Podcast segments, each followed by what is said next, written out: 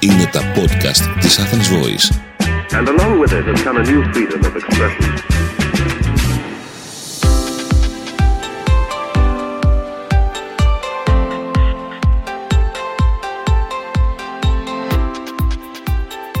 Γεια σας, είμαι η Αστερία Σταματάκη και σας καλωσορίζω στο podcast Health Bites.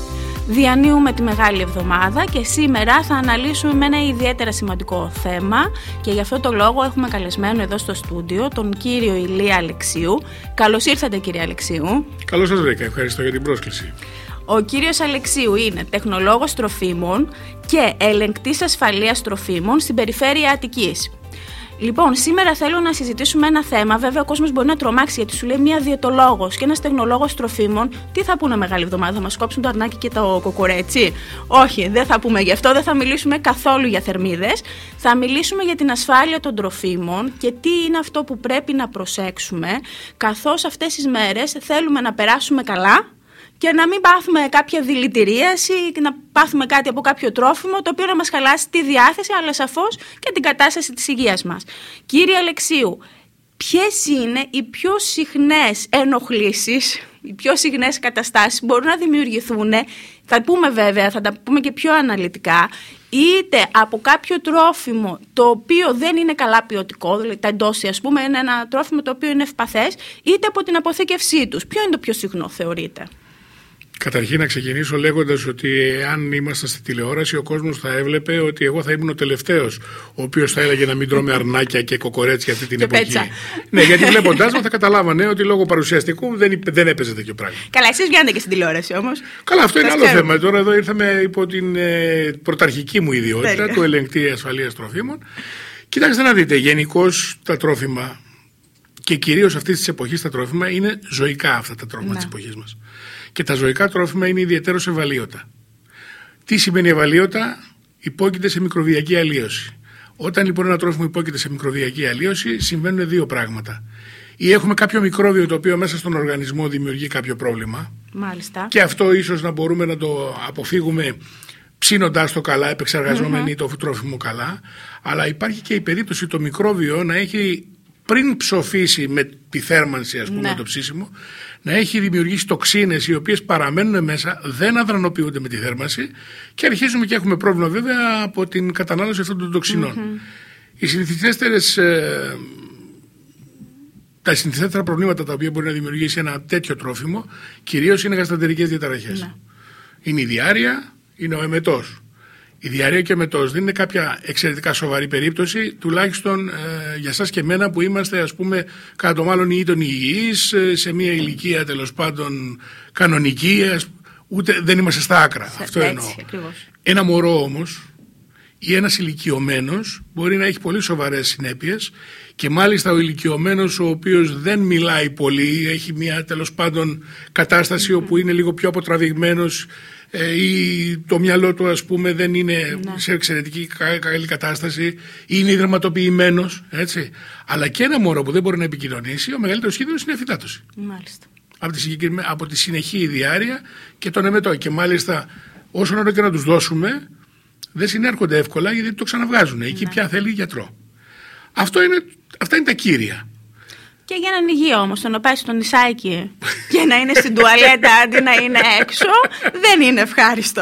Όχι, δεν είναι ευχάριστο. Το έπαθε η γυναίκα μου πριν την παντρευτώ. ε, και ενώ προσπαθούσαμε τέλος πάντων, προσπαθούσα να πιάσω επαφή και μου λέει: Πάω διακοπές. Όταν γύρισε, μου λέει με καταράστιες. Λέω γιατί, γιατί μου λέει: Πέρασα μία εβδομάδα στην Πάρο Μέσα σε μια μέσα σε τουαλέτα. μια τουαλέτα. Την είδα πολύ ωραία την Πάρο. Λοιπόν, ένα από τα πράγματα τα οποία παίρνουμε και απολαμβάνουμε αυτές τις μέρες είναι το αρνάκι το κατσικάκι. Πόσα πρέπει να τα διαλέγουμε αυτά, να τα επιλέγουμε; Ναι. Γιατί βλέπουμε εκεί πέρα κάτι σφραγίδες, κάτι πράσινες, κάτι μπλε. Εσείς θα Βέβαια. μας πείτε, γιατί εγώ παρόλο που είμαι διαιτολόγος δεν ξέρω τι είναι όλα αυτά. Λοιπόν, θα ξεκινήσω λέγοντας ότι το αρνάκι και το κατσικάκι ε, και το λέω αν θέλετε με ψυχρή λογική είναι δεν είναι ελληνικό εμένα προσωπικά δεν με πειράζει. Μάλιστα. Από τη στιγμή που έχει διατραφεί, μεγαλώσει, σφαγεί και διατηρηθεί με όσα προβλέπει η νομοθεσία και καλές πρακτικές, δεν με βιάζει αν το αρνάκι είναι ελληνικό ή ξένο. Άρα η σφραγίδα μας δείχνει ε, τον τόπο προέλευσης. Θα σας πω. Υπάρχουν διάφορες κατηγορίες, να το πάμε πολύ πολύ γρήγορα για να πούμε το εξής. Υπάρχουν τα ζώα τα οποία είναι ελληνικής ε, γέννησης, εκτροφής και σφαγής. Υπάρχουν τα ζώα τα οποία είναι εκτροφής στο εξωτερικό και έχουν έρθει εδώ και μπορεί να έχουν εκτραφεί για κάποιους μήνες εδώ και να έχουν σφαγεί εδώ. Μιλάω πάντα για αρνιά, για τα μοσχάρια είναι άλλοι κανόνες. Και υπάρχουν και τα ζώα τα οποία έχουν μεγαλώσει, σφαγή στο εξωτερικό και έρχονται εδώ. Έχουμε μια μεγάλη τύχη, είμαστε στην Ευρωπαϊκή Ένωση. Γιατί έχουμε τη μεγάλη τύχη, το λέω απλά και μόνο για τους κανόνες των τροφίμων, γιατί είναι ενιαίοι οι κανόνες σε όλη την Ευρωπαϊκή Ένωση, άρα δεν έχουμε να ψάχνουμε διαφορετικά πράγματα.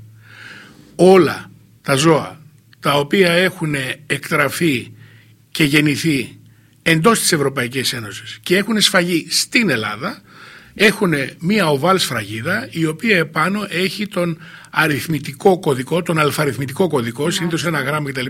του ελληνικού σφαγείου. Μάλιστα. Αυτό τι σημαίνει ότι έχει σφαγεί σε ελληνικό σφαγείο και έχει επιβλέψει τη σφαγή του και την υγιεινή κατάσταση του σφάγιου Έλληνας κτηνίατρος. Το πιο σφαγείο είναι Εάν ξέρουμε τον αριθμό της φραγίδας που είναι δεν έχει κάνει μια πρακτική χρησιμότητα παρά μόνο για τον έλεγχο για μα.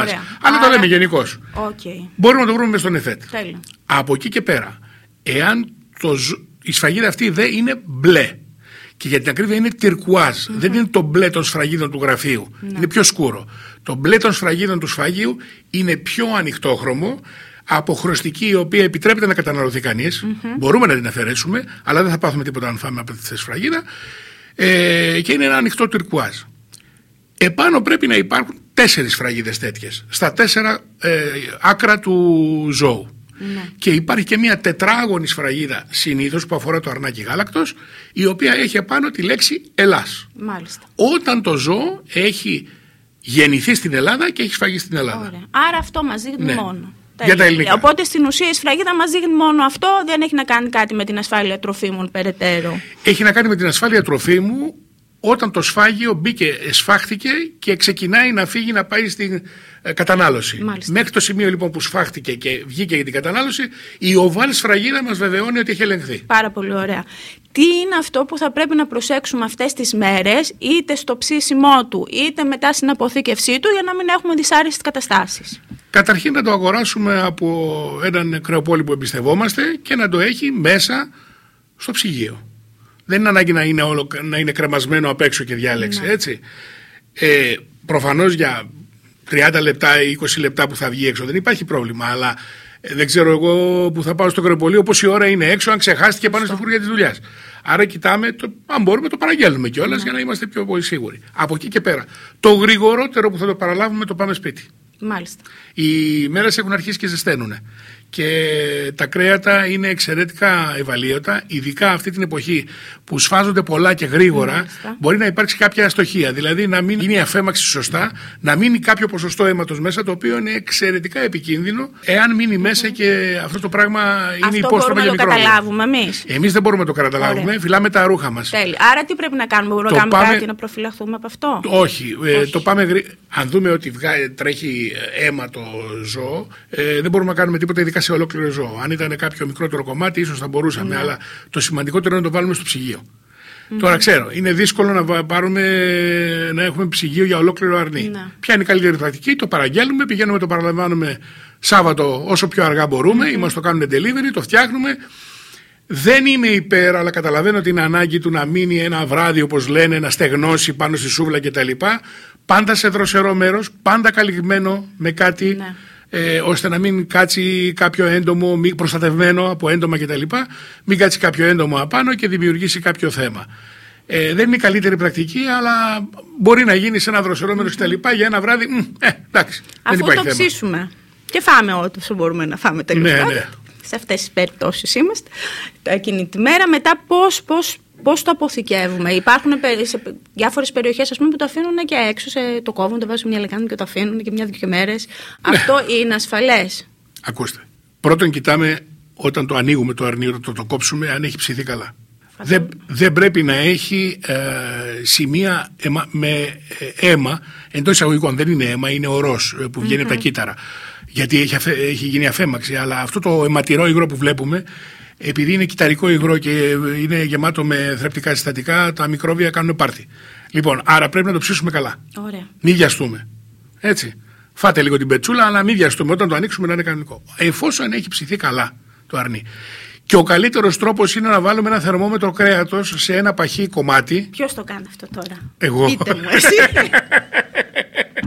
Εγώ δεν το έχω δει ποτέ να το κάνω. Κοιτάξτε, την ώρα που γυρνάει η σούβλα δεν μπορεί να το κάνεις. Υπάρχουν κάποια σύρματα θερμόμετρα, εντάξει τώρα. Μην, Εντάξει, συνήθως μην- παίρνουν το μαχαίρι, το κόβουν εκεί. Ναι, βλέπουμε μην είμαστε ε- υπερβολικοί. Ναι, ωραία. Μπορούμε όμως να σταματώντας το ψήσιμο για ένα λεπτό, υπάρχουν μη- θερμόμετρα ακόμα και σε μορφή πιρούνας. Του πατάς μια πιρουνιά στα, στα καπούλια, να μην ακουμπήσουμε κόκαλο γιατί το κόκαλο πάντα έχει ψηλές θερμοκρασίες. Οκ. Το αρνί για να είναι καλοψημένο πρέπει να είναι τουλάχιστον 76 βαθμούς. Εσωτερική. Εφόσον έχει τους 76 βαθμούς, το πιο παχύ και το πιο δύσκολο μέρος για να ψηθεί, προφανώς όχι είναι φραμιά, έτσι που είναι λεπτή, το αρνί έχει ψηθεί καλά. Δεν θα είναι ροζ. Και αν είναι, το αφήνουμε λίγο παραπάνω, του δίνουμε δύο-τρεις ακόμα γυροβολίες στη σούλα. Από εκεί και πέρα, επειδή είναι ψημένο, άρα τα μικρόβια, τουλάχιστον οι βλαστικές μορφές, δηλαδή όχι τα σπόρια, τα αυγά, αλλά τα μικρόβια τα κανονικά έχουν ψοφήσει. Και για να πάρουν μπροστά τα μικρόβια θέλουν πάλι δύο-τρεις μέρες σε ψηλή θερμοκρασία. Ε, αλλά υπάρχει και επιμόλυνση, έτσι. Υπάρχει ο αέρας, υπάρχει το μαχαίρι που κόβουμε, το οποίο είναι καθαρό, αλλά μπορεί να έχει μικρόβια. Ψυγείο. Όχι κατευθείαν, Όχι μετά το κατευθείαν, βραδάκι, ας πούμε, βα- που θα- τρώμε ό,τι φάμε Ναι. κτλ. Αλλά επειδή θα τα αφήσουμε έξω κάποιες ώρες, ε, επιβαρύνεται. Ναι.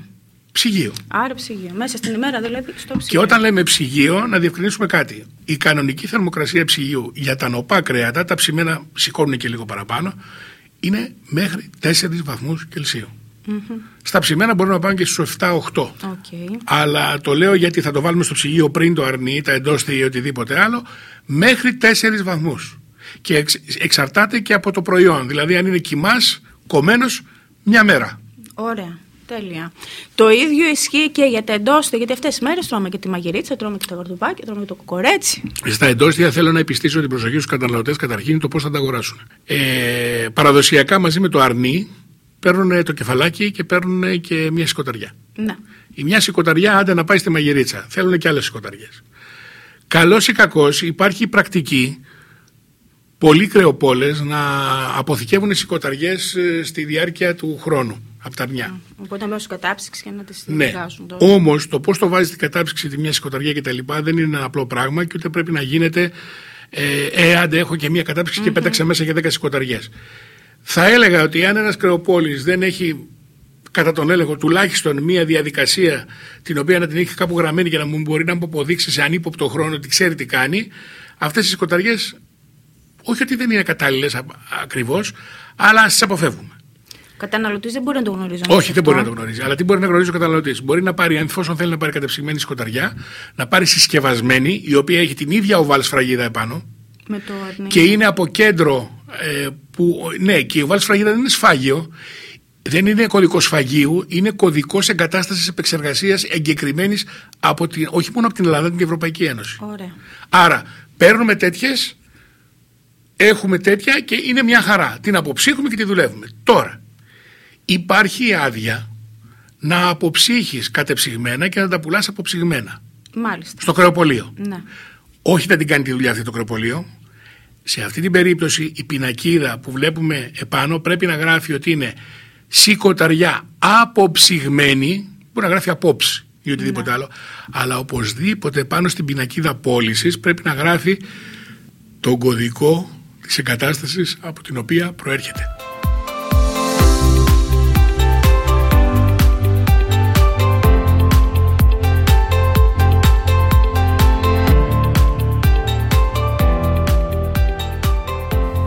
Πολύ ωραία που μας λέτε και δεν τα γνωρίζουμε, είναι η αλήθεια αυτή. Ναι.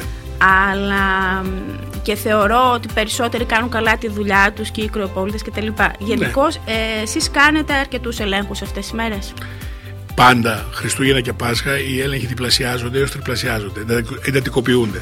Ακόμα και αν θέλουμε να κάτσουμε, μας το θυμίζουν πάντα οι ανώτεροι και είναι λογικό. Είναι μια περίοδος υψηλού κινδύνου, διακινούνται πολλά προϊόντα σε πολύ λίγο χρόνο. Αστοχίες μπορεί να υπάρξουν. Οι θελημένες ημί Ναι. μπορεί να υπάρξουν.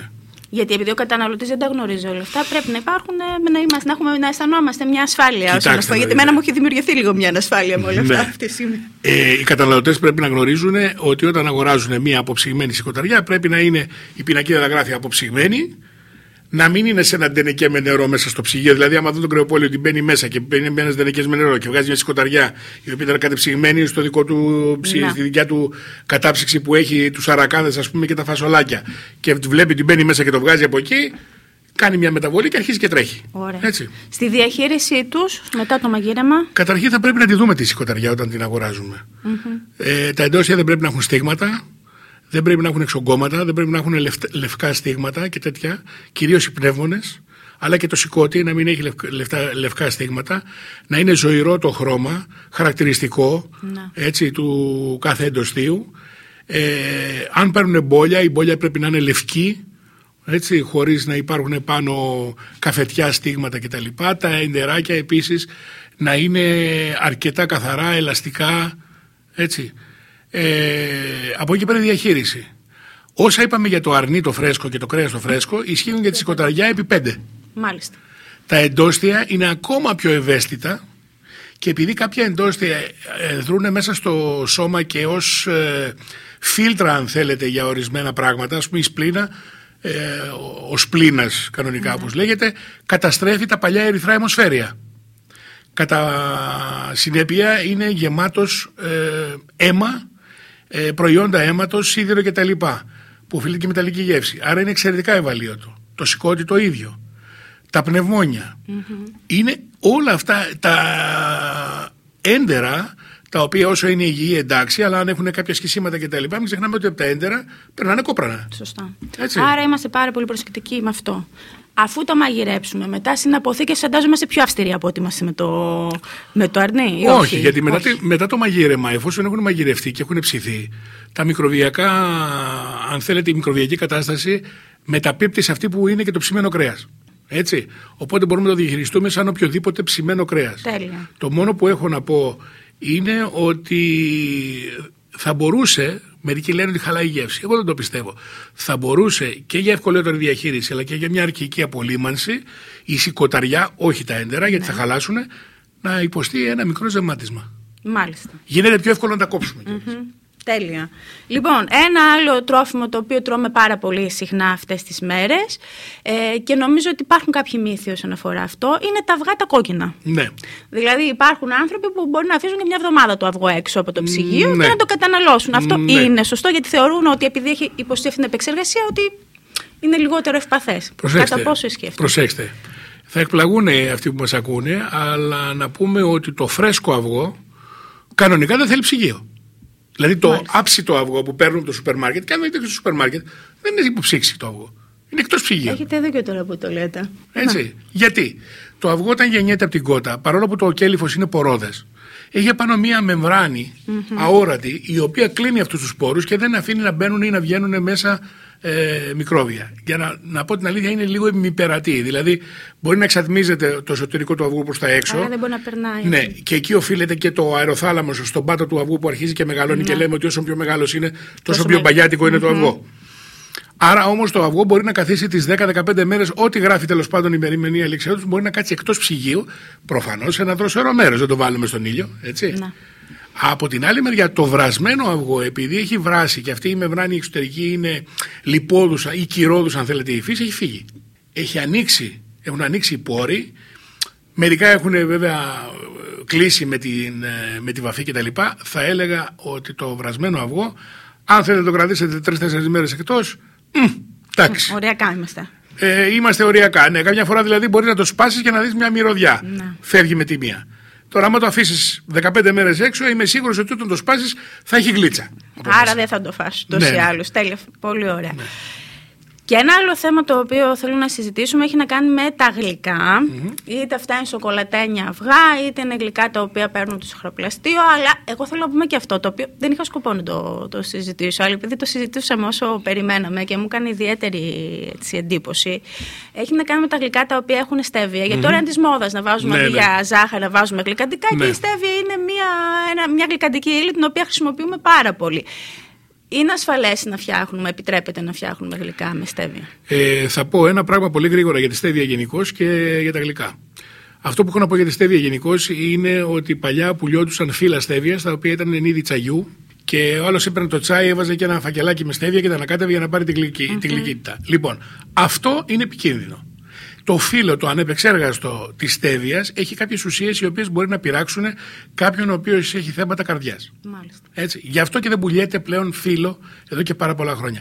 Πουλιώνται καθαρή μορφή γλυκοζητών στεβιόλη, σε κρυσταλλική μορφή, οι οποίοι εκχυλίζονται με κάποιο τρόπο ε, και έχουμε αυτή τη σκόνη που χρησιμοποιούμε. Λοιπόν, αυτή η σκόνη λοιπόν την οποία χρησιμοποιούμε, ή σου αρέσει η γεύση ή δεν σου αρέσει, αυτό είναι δικό σου θέμα του καθενός κτλ. Δεν θα πω την προσωπική μου άποψη.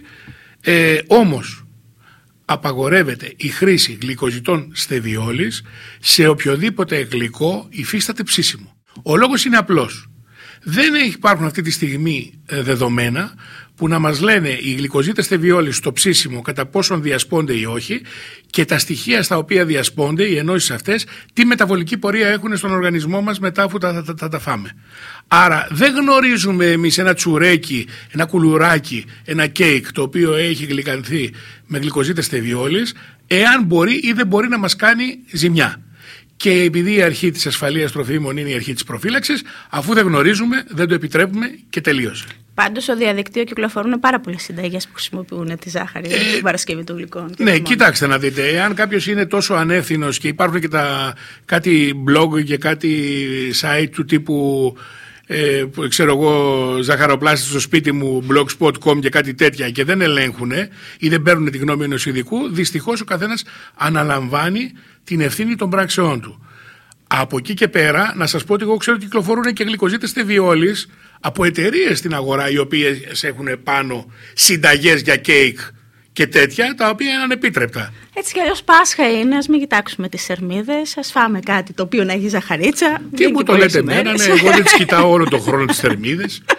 Λοιπόν, τι άλλο θέλετε, κλείνοντας, τι άλλο θεωρείτε εσείς ότι είναι πάρα πολύ σημαντικό να προσέξουμε αυτές τις μέρες για να περάσουμε ωραία; ναι, φτιάχνουμε πολλά γλυκά. Ναι. Και τα γλυκά που φτιάχνουμε, ε, ένα από τα αρωματικά τα οποία είναι εύκολα και χρησιμοποιούμε είναι τα ξύσματα. Εσπεριδοειδών. Ναι, ναι, ναι. Λοιπόν, όταν αγοράζουμε πορτοκάλια, λεμόνια, νεράτζια, οτιδήποτε εσπεριδοειδές, στο οποίο μπορεί να χρησιμοποιήσουμε το ξύσμα του Μάλιστα. για γλυκό, θα πρέπει να κοιτάξουμε την ετικέτα που υπάρχει στο κυβότιο στο σούπερ μάρκετ, εάν αυτό είναι κερωμένο ή όχι.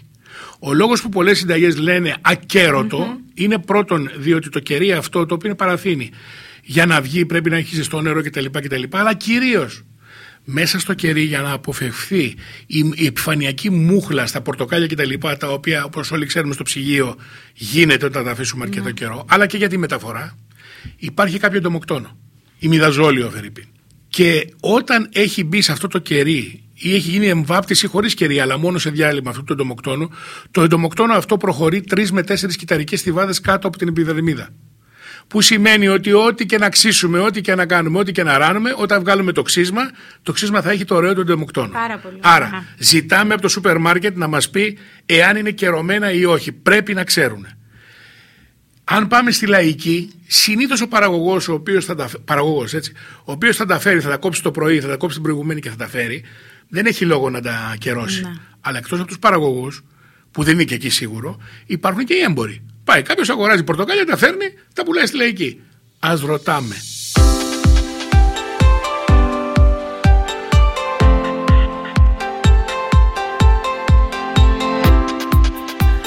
Κύριε Αλεξίου, ευχαριστώ πάρα πολύ για αυτή την Να είστε καλά. ενδιαφέρουσα Εγώ ευχαριστώ. συζήτηση. Θα μας ξανάρθετε. Έχουμε Άμα ακόμα με, πολλά. άμα με ρωτήσετε και με ζητήσετε. Θα, μας, θα σα, σας θέλουμε, σας θέλουμε. Εγώ Πάντα εδώ η είμαι. ασφάλεια των τροφίμων και η υγιεινή είναι, είναι ιδιαίτερο θέμα. Ε, άκουσατε λοιπόν το πέμπτο επεισόδιο του podcast Health Bites. Σας εύχομαι να περάσετε όμορφα, να είστε καλά και να προσέχετε τον εαυτό σας. Γεια σας. Ήταν ένα podcast από την Athens Voice. Μπορείτε να ακούσετε τα podcast της Athens Voice στο athensvoice.gr και στο Spotify, στο Apple Podcast και το Google Play Music.